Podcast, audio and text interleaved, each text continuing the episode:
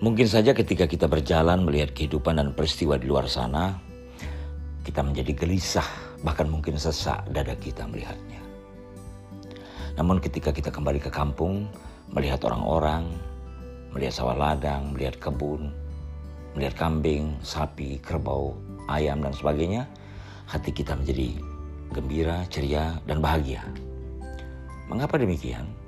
Karena energi manusia dan alam semesta yang berada di kampung itu jujur, polos, dan apa adanya.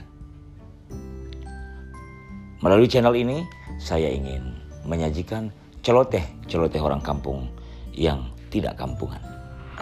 Bersama kita beda.